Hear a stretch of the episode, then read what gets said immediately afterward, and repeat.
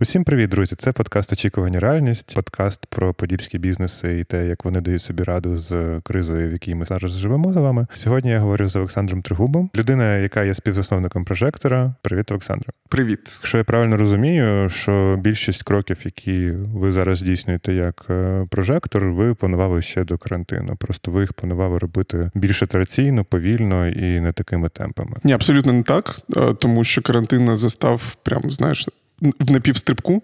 І там десь, можливо, підбив, а можливо, скоригував. Ми не планували розвивати онлайн прям аж настільки, а виявили, що онлайн це все, що нам залишилось робити. Цікавого, те, що воно повністю змінило стратегію, тому що в той момент, коли ми зрозуміли, що ми тепер займаємось не тільки освітою, але й онлайн освітою, виявилося, що ми опинились на новому ринку, в якому діють якісь інші правила, якісь інші процеси, і зараз ми перебудовуємось під цю модель ну радикально. Але вас я так розумію, як зі свого досвіду Радіо Подола не лишилося шансів не робити куча всякої нової активності, про яку ви не особливо задумувалися, для того, щоб зараз от витягнутися півроку, тому що паніка перше впала, але стало зрозуміло, що звичної модель взаємодії в бізнесі чи підходу до стратегії її немає. І є якась напівпонятна реальність, в якій типу все зводиться до зуму. Як у вас це все відбулося? Ви розуміли одразу, що будемо робити всі відбиті? Ті ідеї, чи якось е, зупинилися, спочатку подіпресували, а потім зрозуміли, що треба все різко міняти? Ну, скажімо так, ми про е, всю цю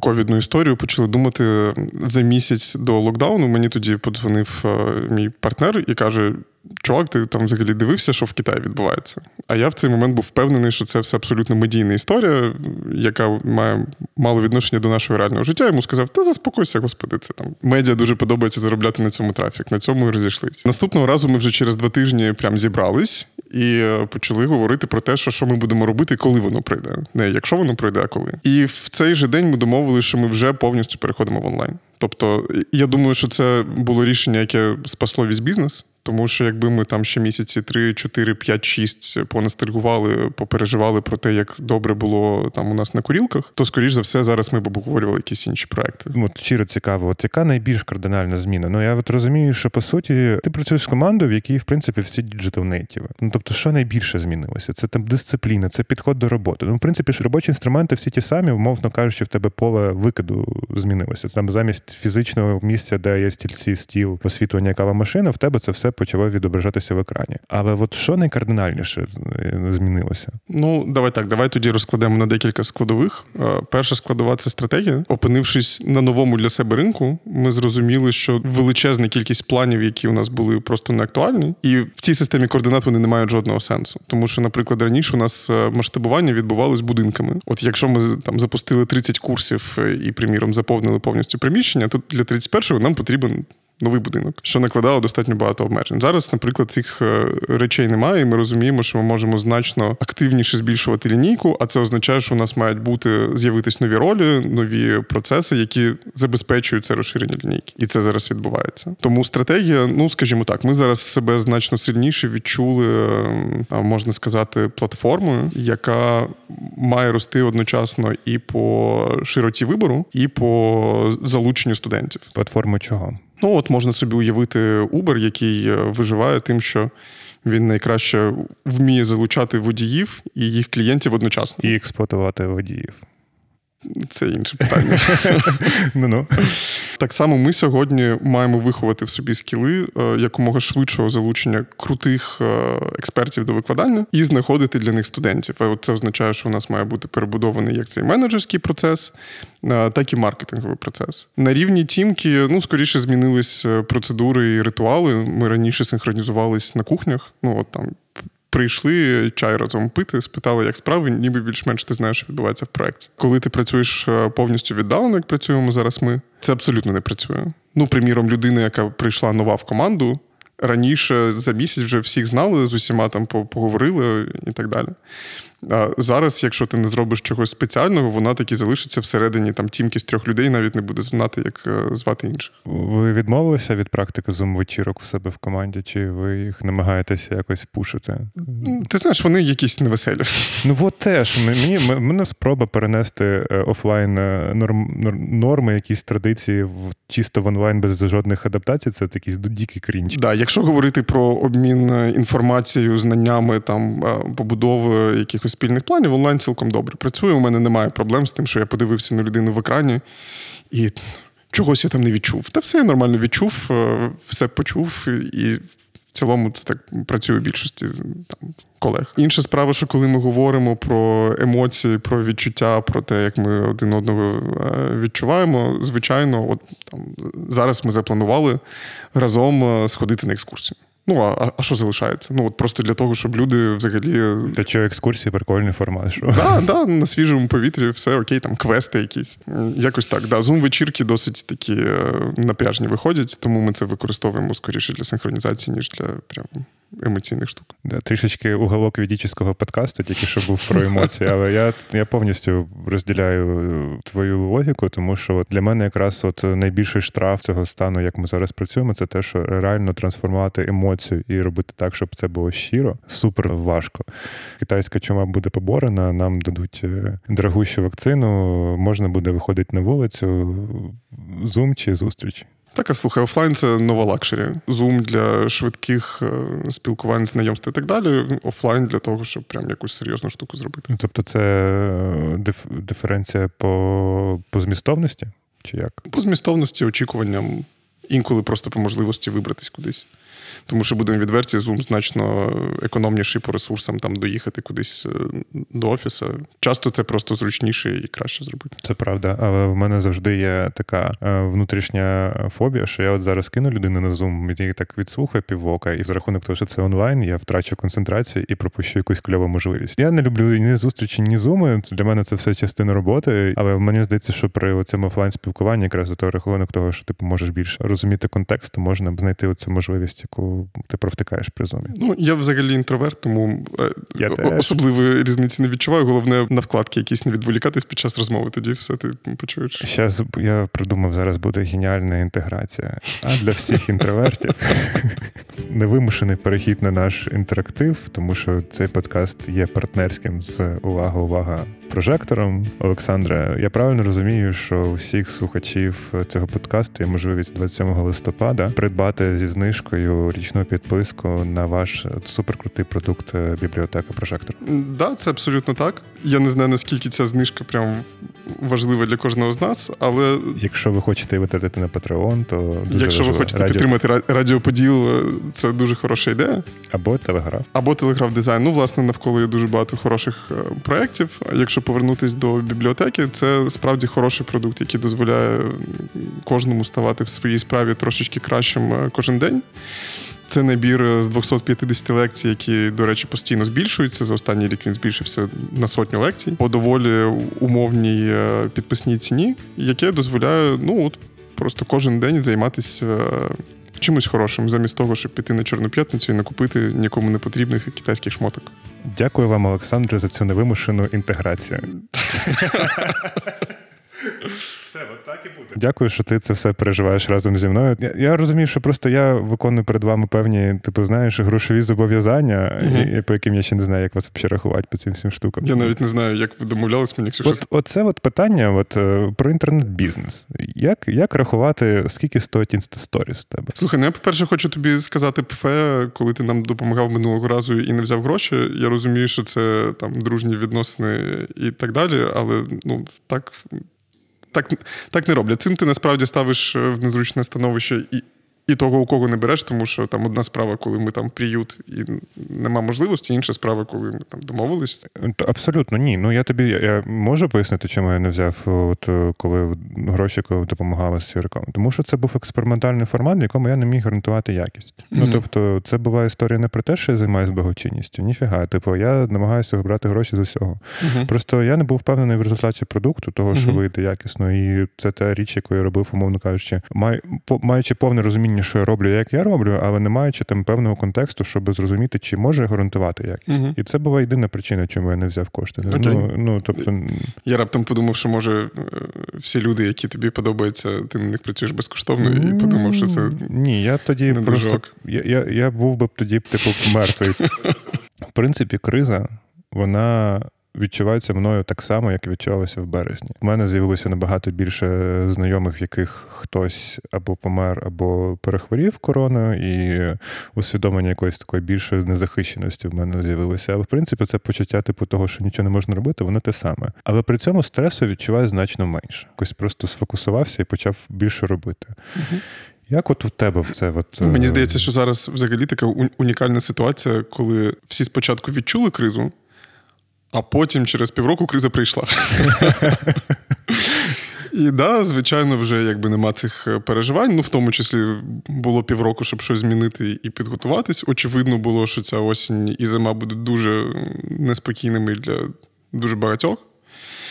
Е, Да, є спокійність, тому що ну, знаєш, одна справа, коли ти маєш за один день повністю все змінити, інша справа, коли ти вже там все більш- більш-менш спланував, підготувався, знаєш, куди е, маєш рухатись, і крім цього, трошечки краще готовий до того, що може статися будь-яка жопа, і просто починаєш сприймати, що це нормально. Ще, мабуть, історія про те, як швидко криза може стати нормою. Я коли носив маску захисну на Сіті в фестивалі, де купа пиву там піднімається, на мене дивилися як на поїхавшого. Норма дуже швидко міняється. Ми всі мріємо, тому що треба виживати, не тому, що творити. Я нещодавно читав таку е, майже військову історію про те, як чи то винайшли удар, чи то з'явилися якісь мечі, коротше, які дозволяли розсікти людину буквально від плеча до не буду входити в подробиці. Для того, щоб захиститись від цього удару, е, на плечі почали одягати такі залізні металеві.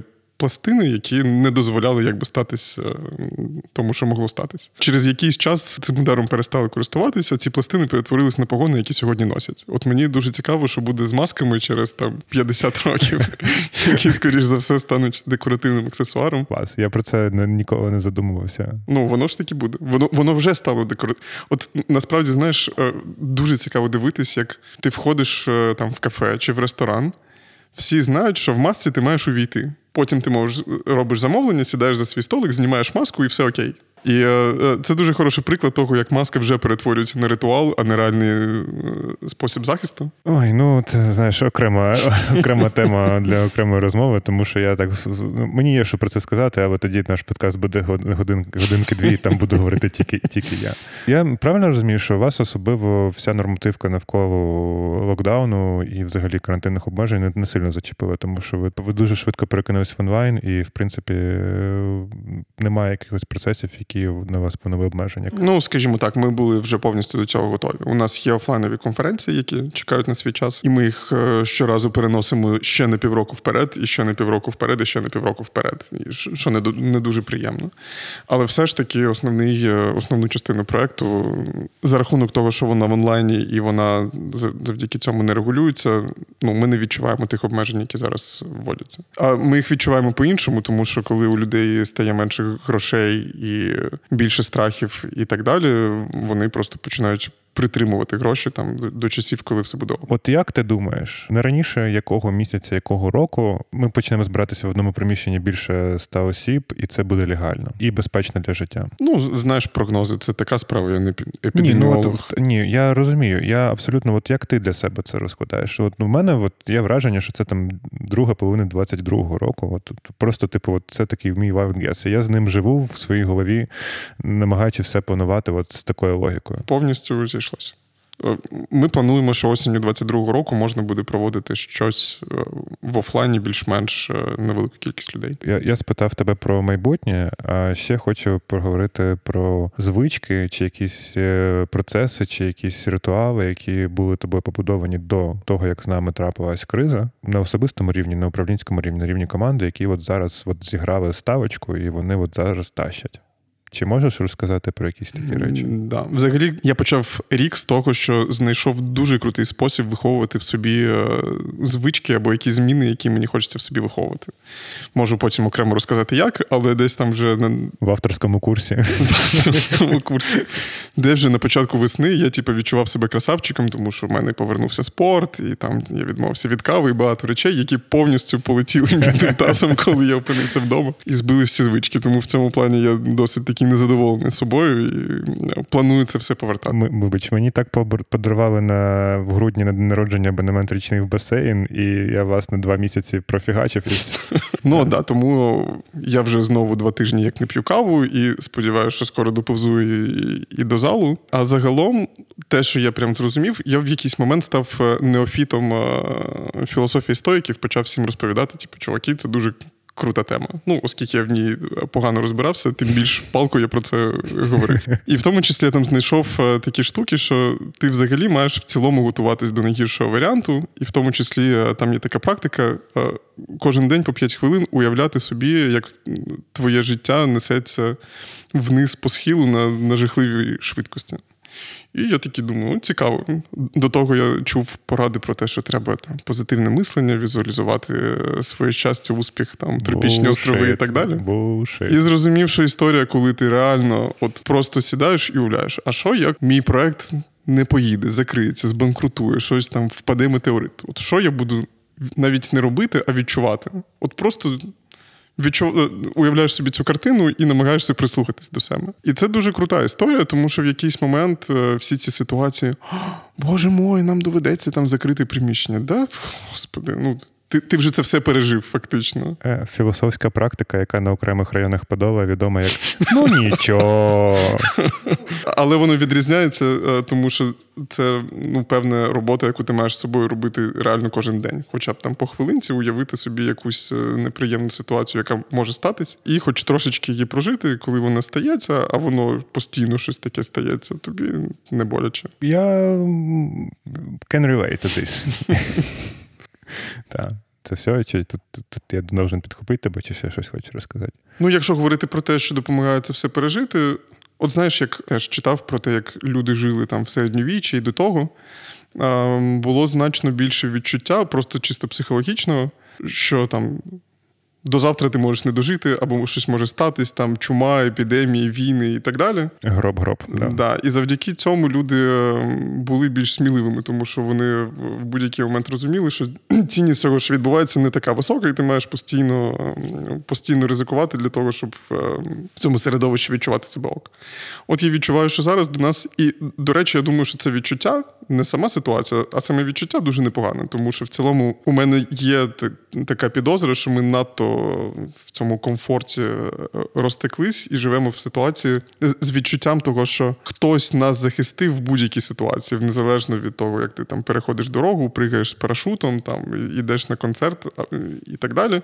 Мене хтось захистив. От зараз е, це відчуття стрімко зникає. Ти відчуваєш, що ніхто тебе не захистив, і всім взагалі е, мало цікаво, що там з тобою станеться. І це створює нове відчуття того, що опа, так жити стає цікавіше, і ти, ти маєш маєш ризикувати кожен день, а значить ставати трошечки сміливішим. Я думаю, що воно капає на всі рішення, які ти приймаєш. Я от для себе говорю, що насправді 2020 рік був найкращим роком для того, щоб запустити радіоподіл ну, в повноцінний масштаб. Бо якщо ми цю це лайно вивеземо за наступні два роки, то в принципі далі, ну якщо тільки не метеорит чи якась глобальний апокаліпсис, має бути простіше. Ну однозначно так. Я, наприклад, дуже чекаю на прориви в мистецтві митці завжди реагують значно густріше на подібні ситуації. От мені для мене було дуже показово, як е, реагував уряд Німеччини. Скільки вони там виділили, я не пам'ятаю, 5 мільярдів, здається, саме на художників під час і після ковіду. Тому що вони розуміють, що саме в ці періоди з'являється нова естетика, нові ідеї, нові течії. А в результаті, як не круди, перемагає культура. Тобто, там, коли ти думаєш, от хто в світі крутий, ти згадуєш е, там французьких письменників, там німецьких романтиків, американський Голівуд і так далі. В результаті ця культурна експансія вона завжди є не сильнішою силою, більшою ніж гроші, більшою ніж бізнес, більшою ніж там е, війська і так далі. Тому е, я просто впевнений, що це в результаті призведе до абсолютно нових і, і естетик і технології, які раптом стануть логічними. Як, до речі, дистанційні технології, які дуже довго були маргінальними, нікому не потрібними і е, здавались такою дешевою версією життя. А виявляється, що це вже мейнстрім, е, який прийшов не тому, що технологія покращилася, тому що ми вже готові. От знаєш, е, сьогодні стало складно бути консервативним. Дуже багато сфер, в яких ти відкладав зміни і інновації. Сьогодні просто приперло. От у мене нещодавно була зустріч, я так е, коротко перескажу. У мене знайомий є, який займається 3D-лабораторією. Вони в тому числі друкують е, протези, кістки і досить багато речей, які е, корисні в медицинській сфері. От він розповідає, що під час ковіду раптом лікарі, які от є дві найконсервативніші категорії людей в Україні, це вчителі і лікарі, які максимально будуть намагатися зберігати за стабільність за стабільність і все те, чого вони вміли пішли друкувати кістки, протези і всі ці штуки в 3D-друці, тому що раптом з'явилось відчуття, що ну треба щось змінювати. І це насправді дуже круто. Я, Я думаю, що зараз приходить. Ковід при всіх його небезпеках і і, і проблемах, і трагедіях. Я погоджуюсь з тобою. В мене от є в підтвердження, є от спостереження, що абсолютно така маргінальна і нішова історія про фестивалі музичні в Майнкрафті вони стали типу мейнстрімом. Тому що я про це там дізнався, мабуть, за рік до пандемії, а зараз пічфорки просто вмирають і радуються від того, як це все круто. Ну, однозначно. Я, приміром, страшенно вітаю те, що ми знову пішли в космос. Я підозрюю що це е, теж пов'язано, тому що якось воно співпало. Е, тема космосу так само була маргіналізована досить довго. Там в цілому ми відмовились від того, щоб серйозно в це інвестувати і цим займатися. Протягом десятиріч. Я нещодавно передивився свій улюблений фільм е, Інтерстелер. Там є чудова сцена, де вчителька кричить на, на на, дівчинку, яка каже, що американці справді висадилися на місяць. а Вчителька каже: Та ну ти що не знаєш, що це пропаганда минулих часів і уряду. і Як ти можеш вірити в цю дурню? А зараз ну прям почалось, причому і в Україні почалось. Firefly, які зараз запускають з України, там вони третя в світі проінвестована космічна компанія родом з Дніпра. Те, що зараз Україна приєдналась до проекту Артеміда, дев'ята країна, яка планує досліджувати, якщо не помиляюсь, місяці Марс. Ну, це це фантастично круто. Я думаю, що без без відчуття цих небезпек, які до нас прийшли, ми б так і сиділи б е, по коворкінгам, і нам би цього не було потрібно. Я погоджуюсь. Знаєш, е, в мене це зводиться до того, що ця інтернет-дивність стає реальністю. Тобто, всі якісь е, лузери, не задроти, гіки, які там були в своїх якихось марганізованих середовищах, вони раптом просто стали тими людьми, які були найбільш підготовлені до от цієї історії. Ну, коли... Це не означає, що всі диваки обов'язково зараз будуть на коні, як кажуть. Ні, ні, ні, звичайно звичайно. Кількість погромів е, не переходить в якість спутників. Ні, ні, я, я звичайно, що я, знаєш, так надихнувся mm-hmm. і ушов в ідеалізм е, світлого майбутнього. Я просто про те, що з'явилась можливість уважніше придивитися до якихось речей, які відкидувалися раніше. Нафіга це робити, тому що воно не потрібно. Просто знаєш, е, я думаю, що люди повертаються до того, навіть не стільки до там технологій. Технології це скоріше як інструмент, а знов до питань: а навіщо це все? І мені здається, що дуже круто, що зараз зараз знов просипається цей е, дух, е, знаєш, першовідкривачів, людей, яким не западло сісти на корабель, поплисти, шукати Індію, знайти Америку, втратити е, більшу частину команди, але щось зробити в своєму житті. І зараз я зустрічаю з кожним днем все більше людей, які йдуть на подібний ризик, намагаються зробити щось.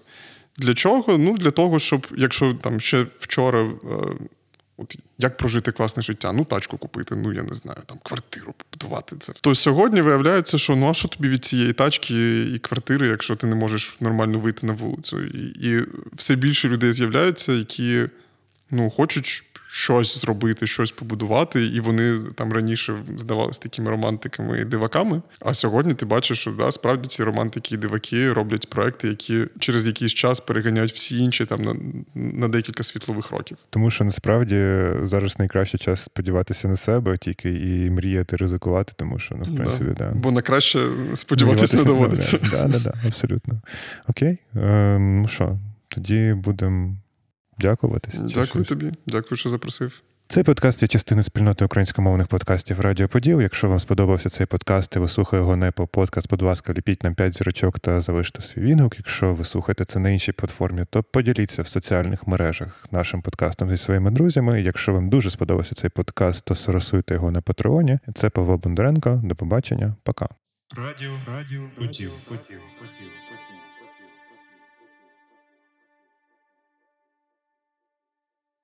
Слухай, ти коли е, допушиш проект до стану легендарного, колись через 10 років я буду розповідати, як ми писались. В цей момент зайшли чуваки, залізли на драбину, щось поміряли і сказали, пішов.